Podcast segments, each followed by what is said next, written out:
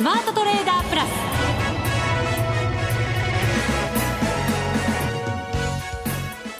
全国のリスナーの皆さんこんにちは。内田まさです。ここからの時間はザ・スマートトレーダープラスをお送りしていきます。この方にご登場いただきましょう。国際テクニカルアナリスト福永博之さんです。こんにちは。よろしくお願いします。よろしくお願いいたします。はい。年末に近づいてきてマーケットは下へそして今日は上へと、はい、ちょっと忙しい感じになってますね。そうですね。あのまあ、今回の状況をですね、昨年末と同じというふうにこう捉えている方もひょっとしたらいらっしゃるかもしれないですね。昨年末はでも駆け上がっていく感じじゃありませんでしたか、はい、前半ですね。うん、前半はあ株価が反落して、ええ、で揉み合った後に株価戻していったっていう形なんですよね。えー、そこと比べる方がいるんですか？あの今回ですから今日の上昇でね、うん、そこにあの届くんじゃないかっていうふうに考える人がいるんじゃないかと思うんですけど、え、あのまあけどっていう言葉をつけると あんまり良くないあれなんですがなんとなくネガティブな感じが。あのというのはですね移動平均線昨年末の移動平均線とあの株価の位置を見ていただくと分かるんですが、はい、昨年末、年末にかけてこう駆け上がった、まあ、当備の一新の部分ですよね、えー、そこって結果的にこう反落したところって25日線で下げ止まって反発してるんですよ。うんうん、ところが今回はですね実は25日線割り込んで、まあ、トピックスなんか特にこう75日線近くまで、うんえー、まあ、株が下落して、今戻しているというところなんですね。はい。ですから、あの、ちょっと本当目先的な動き、あの、感覚にはなるかもしれないんですけど、まあ、今日は5日線上回ってはいるんですが、やっぱり25日線上回るかどうかとか、うん、それからあとはやっぱり S q 値なんですよね。ええー、1万7281円でしたかね、うん、あの S q 値をやっぱり上回るかどうかもあの今後のポイントになりますので、まあ、そういう意味ではですねあの昨年と同じようにあこれであの今年も年末飛びの一心だって思われるかもしれないんですがちょっと慎重にね見てもいいのかなというところかと思いますね。はい。今日は日経平均の終値が1万7200等円飛び5銭、はい、高いところで1万7274円23銭という。そうなんです。S q 中にもうちょっとちょっとだけねですけど、ね、届かないんですよね。まあでもこれ届いてくるようでしたらね、それこそあのまああの繰り返しになりますけど昨年のね年末のように、えー、もう一回1万8000円トライするようなねあの高値追いの、まあえー、株価のこう向きがで方向トレンドが出てくるかなっていうところはあるんですけどね、えーはい、そうすると代金なんかも膨らんできてそうです。相場になんか厚みも勢いももしかしたら出てくる可能性がありますよね。そうですね、まあ、そういう意味では今日あの兆しとしてはもう売買高売買代金ともにですね大幅に膨らんでますので、はい、代金が2兆8877億円。はい、はい、久しぶりですねこれね。そうですよね、出来高も27億超えてきました、はい。ということで、まあ、あの、今、内田さんの話にあったようにですね、ひょっとすると、まあ、今のその売買高、売買代金の、こう、増加というのが、えー、まあ、反発、あるいは、こう、連続上昇のですね、続伸の、えー、まあ、兆しになっているのかもしれないということなんですが、まあ、えー、あまりその思い込まないようにあるいはこう自然体でね、うん、えー、株価の値動きしっかり見ながらそこについていくというふうにしていただきたいなと思いますけどね。はいそれでは番組進めていきましょう。この番組を盛り上げていただくのはリスナーの皆様です。プラスになるトレーダーになるために必要なテクニック、心構えなどを今日も身につけましょう。どうぞ最後まで番組にお付き合いください。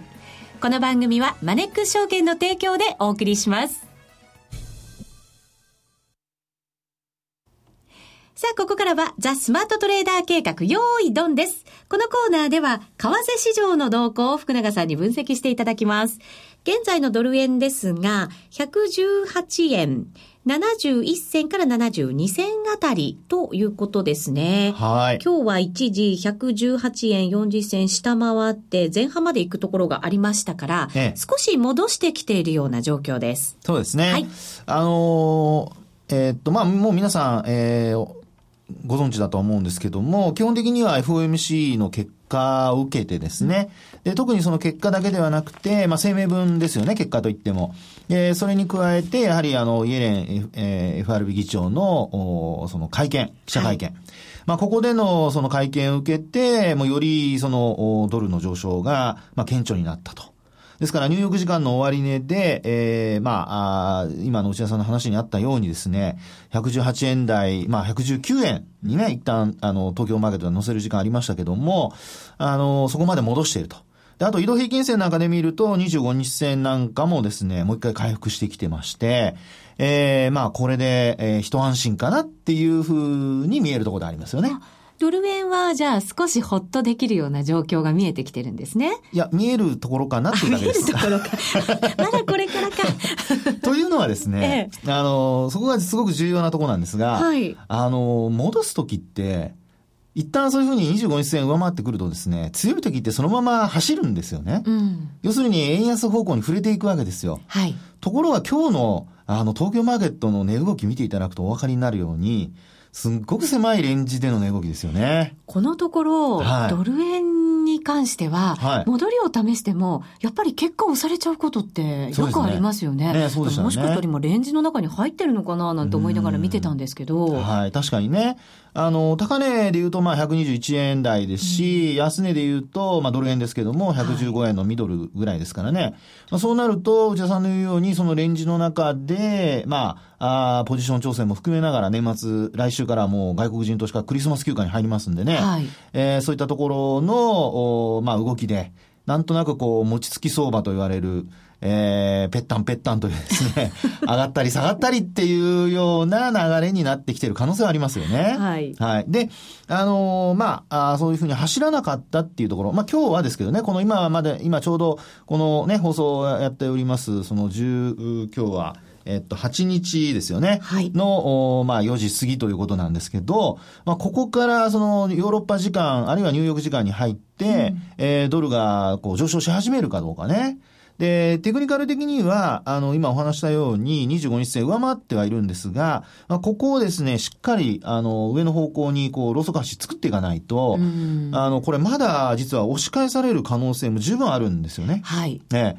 ですので、まあ、そのあたりが、あの、こう、まあ、今晩以降ですね、見極めないといけないところで、えー、まあ、それが、もし、その、円安方向に触れて、えー、ドルがしっかりこう上昇するようであれば、それこそ、まあ、年末に向けての上昇トレンドが築かれるということなので、うん、えー、もう一回120円台トライということに、ね、なってくるのではないかと思うんですけどね。はい。はい。昨日のその FOMC ですよね。昨日というか、まあ今朝。そうですね、今朝。でしたけれども、はい、一応その金利は動かさず据え置き決定ということでしたが、はい、そのイエレン議長のコメントに関しては、新たな声明文言は政策変更を意図するものではないということで、その文言の変更というのが、はい、えっ、ー、と、えー、今までの相当な期間という文言、そのまま維持されたんですね。維持されました。はい。ただ、加わったものがあると。加わりました。はい。はい。うん。ペーシェント。はい。という言葉です。あ、だったらしいんですが、えー、私はあの原文ちょっと見てないんですけど、まあ、それに加えて我慢しますよっていうね。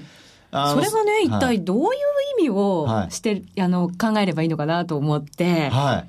あのまあ、そこにですね、至る、まあ、過程で、えー、あの、イエレン議長がですね、FRB 議長が、まあ、基本的には、あの、あと2回の FOMC の、中では、まあ、利上げは多分ないだろうという話もしてますので、うん万が一ですよ。まあ、今回、あの、一つ、そういうその我慢するという言葉の背景にあるのは、私は雇用統計じゃないかと思うんですよね。雇用統計、はい。はい。まあ、32万人というですね、雇用統計の結果でしたから、まあ、これだけ雇用が増えているにもかかわらず、えー、利上げをしないとなると、まあ、インフレが加速する可能性があるとかね。うん、まあ、そういうふうなことを言う、あの、FRB の理事の方たちもいますからね。まあ、これまでも出てましたから、えー、そうなると、まあ、30万人を超えたとしてもですね、まあ、我慢するとか。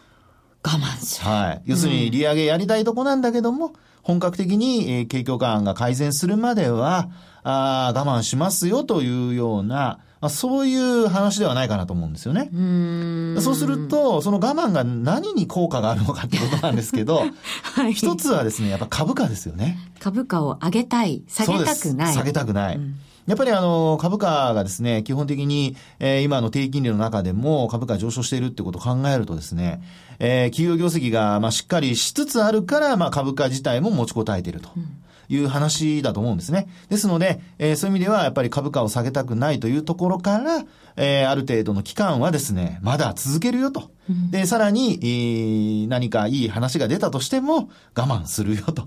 利上げは我慢するよっていう、そういう、こう、腹積もりなんではないかなと、まあ、これは私の勝手な考えですけども、あの、そういうふうにこう、まあ、読み解いてはいるんですけどね。利上げをしなきゃいけない環境が近づいてきても、はい、我慢我慢でまだまだ上げないぞと。そうそうそうそう。それでですね、えー、もっともっとね、あの、足腰鍛えてくださいねと。うん。いうことだと思います。景気がしっかりしたものになれば、はい、利上げはしますよという。そうです。はい。それに加えてね、来年のあの、まあ、もし利上げした場合の、えー、あの、まあ、なんかあの、金利の見通しも出てましたからね。出てましたよね。はい。えー、あの、大体、えー、来年、平均的なその金利の水準っていうのが、うん、今まあ、0から0.25ですけど、はい、1%超えるっていうね、話になってましたからね。はい。はい。ですから、あの、0.25ずつ上げていくのか、まあ、どういうふうな上げ方にするのかわかりませんけども、まあ、そういうふうにして少しずつ上げていく。で、それが、まあ、年後半。という話なわけですよ。うん、ですから、もう上げる前提というのが伝わったために、ドル円はもう、これはもう買うしかないねっていうことで、マーケットは常にもう、先先、先先行きますからね。折り込む、折り込む。折り込みに、はい。するわけですよね。そうですよね。えー、ですから、大きく急上昇したと。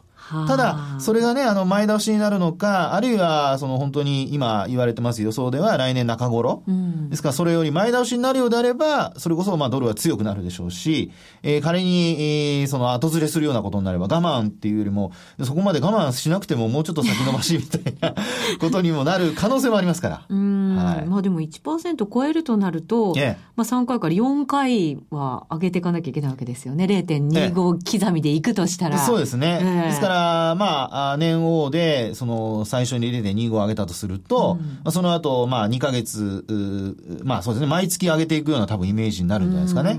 はい。いや、そうすると年後半はもうちゃんとこう、徐々に徐々に段階を踏んで上げているよというのを前提にしていかなきゃいけないわけですね。そういうことになりますね。ですからそうなると、まあドル円がそのどこまでの金利水準を織り込むかによって、はい、あの、まあ、ここがですね、要はさっきお話したようなテクニカル的にはもう25日線上回ってると。でも、なかなか動かないっていうことを考えると、それを、もう今、全部ですね、あの、来年の分まで先取りしようっていう動きにはなってないっていうことなんじゃないかなと思いますけどね。そうですね。これだけはっきりしたなんかこう、声明が行われたにもかかわらず、ねまあ、本当だったらここからしっかり動きが出てもいいはずですよね。そうですよね。ねあの、一旦115円のね、半ばまで行って、切り返してきてるわけですから、えー、まあ流れとしてはもう円安方向にみんな行くだろうというふうに、コンセンサスが出来上がりつつある中なので。ね、調整もして。はい。よし、行くぞと。そうなんです。高値目指すぞと。今誰かの歌手の名前言いました？違いますね。違いますね。偶然です。はい、すみません。わかる人だけで結構です、今のギャグは。そう、親父ですみません。わかっちゃった。はい。ということでですね、うん、えー、まあ、価格的には走るか走らないかっていうのが、うん、やっぱり、あの、まあ、週末、それからあと来週のそのクリスマス休暇に入るところに向けてのですね、うん、えー、値動きに関連してくるのではないかなというふうに思いますけどね。はい。来年1年をこう見ると、もう確実にドルは強くて円は安いよっていう流れは、はい、まあ、固まってきてるような感じはしますけど、足元はこれで本当に調整が済んだのかどうなのか。そうなんです。ってことですよね。そうですよね。そこだと思いますね。うん、ですからそこはもうね、あの年末、こう、期限を区切ってのみんな、あの、まあ、変な話、チキンレースとかってよく言いますけども、えー、ポジションを取るか取らないかっていう話と、それからどこまで追いかけられるかっていう話になってきますので、うん、えー、そのあたりはですね、あの、あまりこう先取りしすぎずに、えー、年内の動きっていうのは慎重に見ていった方がいいのかなと思います。そうですね。見なきゃいけないものが原油だったりとか金利だったりとか、本当いろんなものを今見なきゃいけない状況の中ですから、はい、慎重さというのはやっぱりすごく重要になってきそうですよね。そうですね。まあ原油価格もね、あの値下がりして、えー、まあ54ドルぐらいまで行きましたかね。はい、ちょっと反発してはいるものの、まだまだ、あのまあ次のその OPEC 会議までまたあと1、2ヶ月あるみたいですから、そうなると、それまで、あの、原油の減産っていう話はまずないわけで。そうですよね。来年の予想なんかもいろんな機関から出ていて、ええ、まあ60ドルぐらいでなんか推移していくんじゃないか。うん、長い期間それもずっと続くんじゃないかみたいな予想も出てますよね。はい、ですね。まあ、原油価格って直近、あの、一旦140ドル超えて、超えました。その後、安値って何ドルぐらいか知ってます？その後の安値？はい。54ドルじゃないですか。だからねあの、そういうのをちゃんと頭に入れとかないとですね、だからチャートっていうのはすごく重要なんですよ。そうか、いつも見てなきゃいけない、ね、これ実際にはですね、40ドル割れしてます。40ドル割れてる。はい。はい、38ドルぐらいが確かね。その後だってあれですよね、140何ドル、はい、これだからリーマンショックの時ですそうですよね。はい、その後リーマンショックがダーッとあって、下がったんですもんね。そうなんです。それで40ドル割れて、割れたんだ。で、一回またもう一回100ドル超えまで行って、えー、そして今落ちてきてるわけですよ。うん。ですので、あの、50ドル近辺っていうのは決して、その、なんていうんでしょうかね、不死ではないので、そうか。はい。ただの心理的みたいな。うん、そうですね。あとはまあ実需の問題とかもありますしね。あの、原油っていうのは確かにこう工業製品として使われてるわけですから。で、あと、やっぱ冬場は需要期でもありますしね。ですからそういったこともちょっと考えつつですね、えー、見ていかないといけないのかなということでありますね。はい、わかりました。以上、スマートトレーダー計画、用意ドンでした。これまでこんな FX はなかった。ついにマネックス証券から革新的な FX 取引プラットフォームトレーダブルがリリースされました。トレーダブルはデンマーク発の全く新しい FX。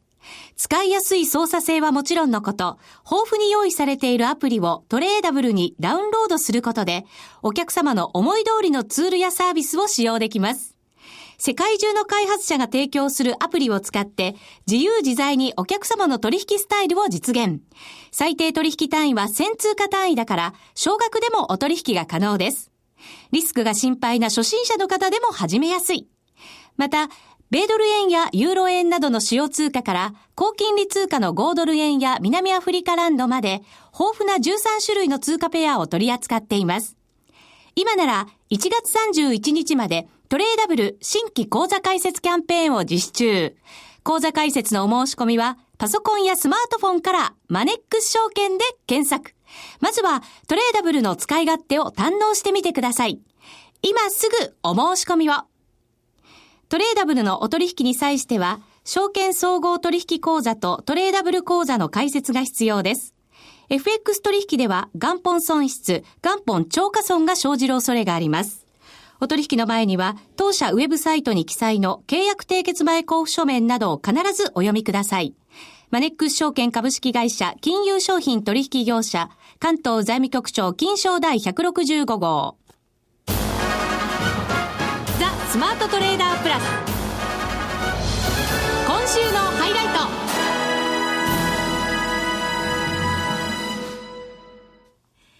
ザ・スマートトレーダープラス今週のハイライトです。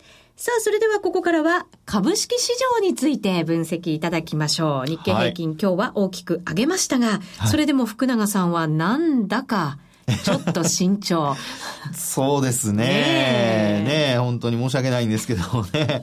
あの、一応ね、あの、選挙がね、国内のあの株式市場に関係する話で言いますとね、はい、あの、投開票がありまして、はい、まあ、これは14日に行われて、うん、で、その結果を受けて今週っていう形になってるわけじゃないですか。はい。ね。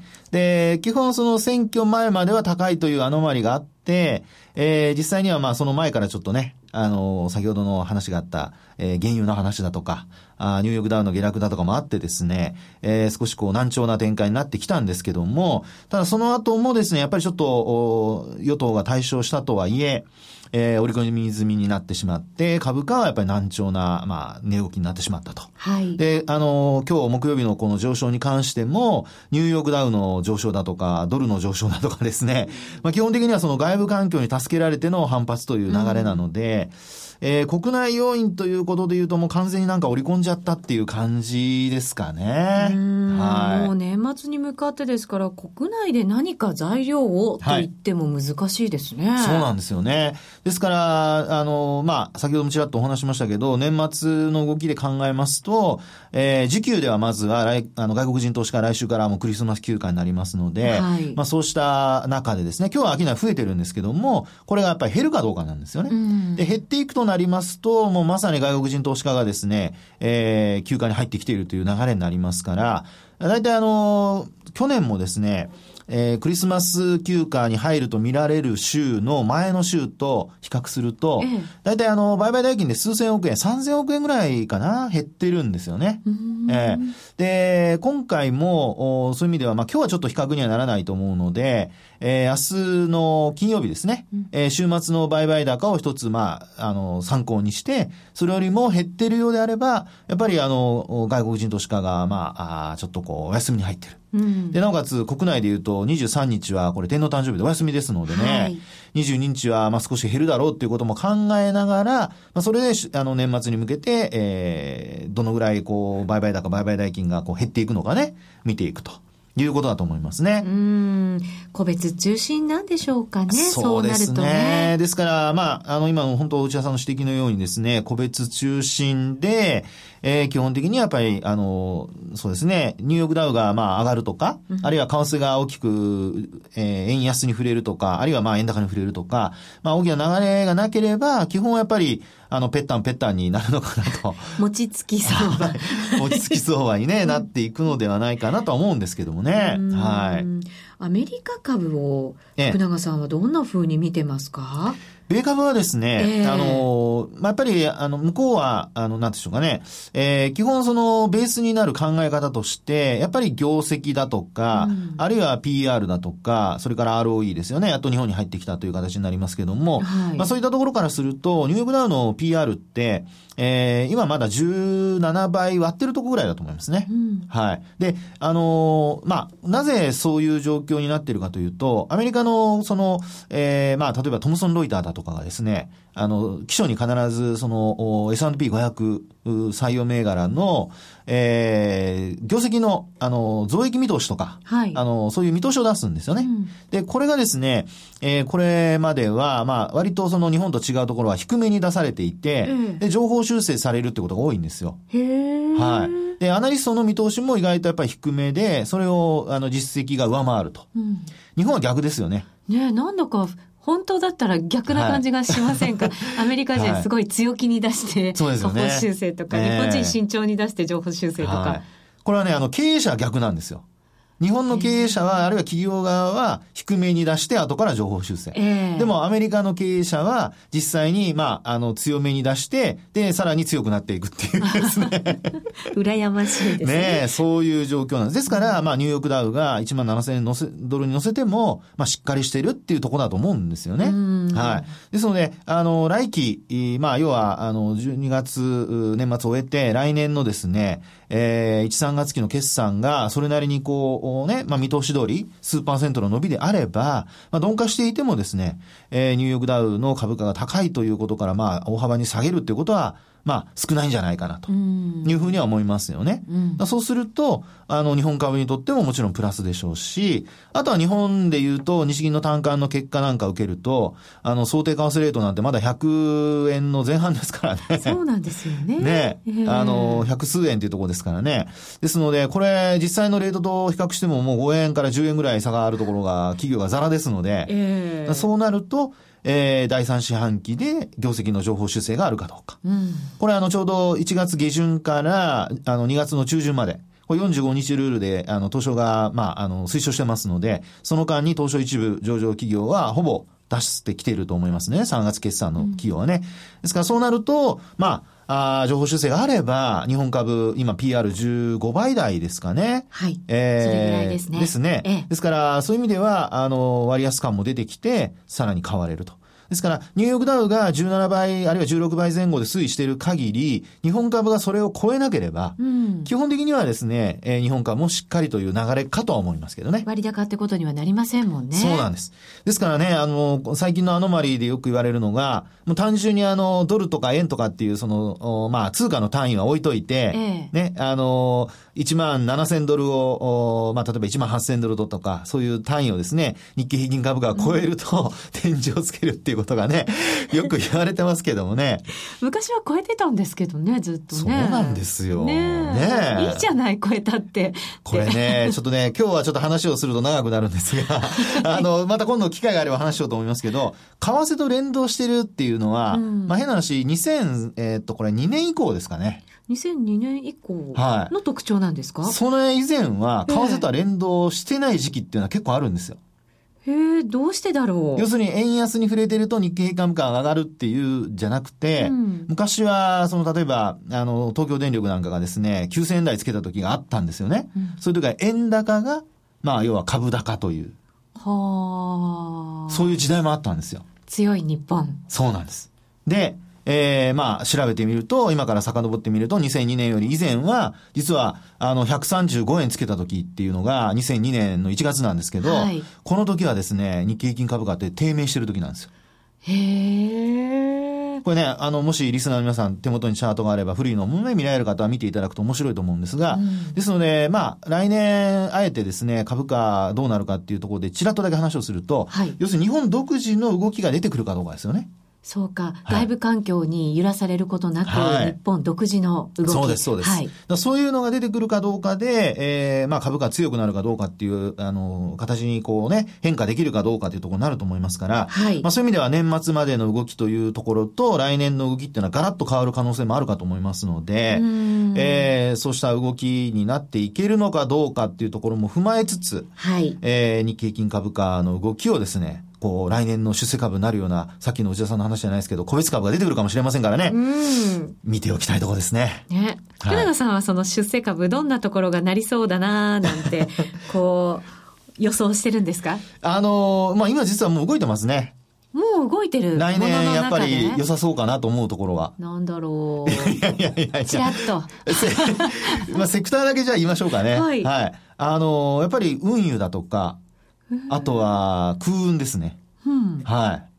これは、あのー、原油価格が安？ですよね。えー、それからあと、あの、訪日外客数とかね。うん、あと、それから日本でも、あの、人がたくさん海外海外から来ると、乗り物乗りますからね。乗りますよね。ね だから人口が減っててもこれは大丈夫なのでで、あの、海外から人が来るとなると、やっぱりね、空運っていうか飛行機しかないじゃないですか。はい。船の事業ってほとんどないですからね、日本はね。そうですね。船旅も優雅でいいですけどね。ねお金持ちのね、特権みたいな話ですからね。まあ、飛行機でしょうね。と考えると、なんかその辺がね、うん、まあ今もすでに動いてるんですけど、ええ、あの、来年、もしそのまま原油価格が低迷して、あの燃料価格も値下がりしたままで、うん、えー、なおかつ本日外逆数が増えるとなると、はい。あとはまあ国内での移動手段ということで、うん、まあ陸運だとかもいいのかなという、うん、そんなふうには考えております。はい大きなテーマを持って皆さんもいろいろそういう動くところで探していただけるといいかなと思います。すねはい、ありがとうございました。はい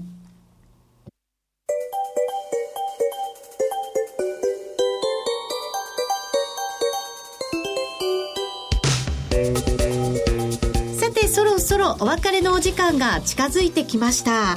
今日のこの放送はこれで終了なんですが、はい、実は12月23日に、はい、ラジオ日経のリスナー感謝デーお送りいたします。パチパチパチパチパチ これがすごいんですよ。はい、朝の9時から7時間45分にわたって、マーケット関連番組一挙放送です。トイレ行けないじゃないですか。そんなことはないですか。はい、CM 中に行っていただければ。CM 聞かないとダメじゃないですか。そうか、そうだった。ラジオ持っていかないとって言ってくれないと。そうですね。ぜひパソコン抱えていてください。でした。はい、このザ・スマートトレーダープラスもスペシャル版となって登場しますので、はい、ぜひ聞いていただきたいなと思います。ね、福永さんにももちろん登場いただくんですが、はい、スペシャルゲストで、ね、なんと、なんと、マネックス証券のあの方が、お素敵なメッセージを伝えてくださいますよ。楽しみですね。はい。来年のマネックス随分飛躍してくれそうですからね、なんか投資家にね、はい、なんかすごいものをプレゼントしてくれそうな感じですか？そうなんですよね、はい、そんなところにも注目しながら聞いていただけると嬉しいなと思います、はい、12月23